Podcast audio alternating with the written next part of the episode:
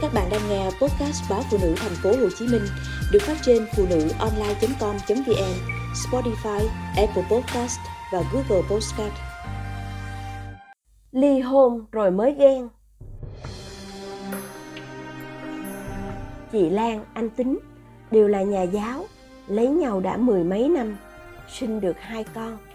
Công việc ổn định, nhà cửa đàng hoàng, con cái hiền ngoan cứ tưởng cuộc sống gia đình anh chị sẽ rất hạnh phúc.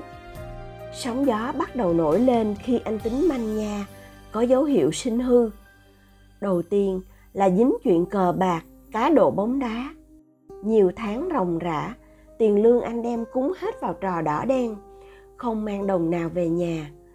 Chưa kể, còn dính thêm nợ nần, bị cánh đòi nợ thuê bố ráp, năm lần bảy lượt. Lẽ đương nhiên thu nhập của chị Lan giờ thành nguồn sống duy nhất của cả gia đình. Đã cán đáng việc nuôi con một mình, lại còn phải nuôi thêm anh chồng hư, khiến chị Lan vô cùng bức xúc, bực dọc, dẫn tới hay nặng nhẹ, chì chiết. Đáng ra, anh tính phải biết mình sai, lo sửa mình, nhịn vợ. Đằng này, anh cứ ỷ mình làm chồng mà cương tới bến. Đã vậy, lấy cớ thua buồn do vợ chồng lục đục.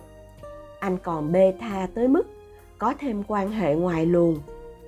Tới nước này thì chị lan chịu hết nổi, đưa đơn ra tòa. Ly hôn, nhưng do ngôi nhà chung chưa thể bán để chia đôi, nên anh chị vẫn tạm thời sống chung nhà.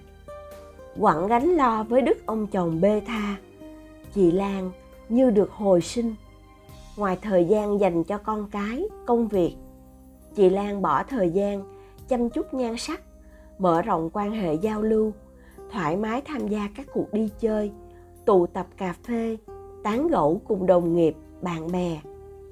Ai cũng khen chị, dạo này trẻ trung, yêu đời hơn hẳn khi xưa. Sống chung nhà, làm chung cơ quan. Đương nhiên, chuyện đổi thay của chị lan cứ ngày ngày diễn ra trước mắt anh tính không còn quan hệ chồng vợ. Nhưng oái âm thay, cứ thấy chị lan đi chơi, giao lưu với bạn. Đặc biệt là bạn khác giới, anh tính lại nổi cơn ghen. Nói công bằng, cách xử sự của anh với chị lan, dạo này cũng có phần xuống thang. Biểu lộ thành ý quan tâm tới vợ cũ, như phụ chăm sóc con cái, chủ động góp tiền nuôi con. Thậm chí còn tự đặt bánh kem cho sinh nhật chị thành ý của anh ít nhiều làm chị Lan cảm động.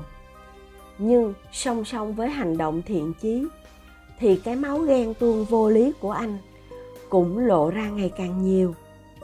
Anh theo dõi, chặn đường đón ngõ lúc chị đi chơi, lén kiểm tra tin nhắn, cuộc gọi những khi chị vô tình để quên điện thoại. Hôm nào chị đi chơi lỡ về hơi muộn là anh nheo nhéo điện thoại, lấy cớ con ốm, con mệt con sợ ma, đòi mẹ về. Nhiều lần chị lan bực dọc, phản ứng nặng lời. Anh im. Nhưng cách ít hôm, vẫn lại chứng nào tật ấy. Cha mẹ, người thân bên phía chị lan, thấy vậy đều có ý động viên chị nhượng bộ, cho anh cơ hội quay đầu. Nó còn thương mày, nên mới ghen, chứ không thương ghen chi. Thôi, mình phận đàn bà nên chịu hẹp một chút đi con. Cho con nó còn đủ mẹ cha. Những lời khuyên chí tình của người thân khiến chị lan mất ngủ nhiều đêm, nhưng rồi chị vẫn không lay chuyển. Để tránh phiền toái, chị xin chuyển công tác, mang con về tá túc nhà ngoại. Trước khi tìm được chỗ ở mới, mặc cho anh tính phản đối.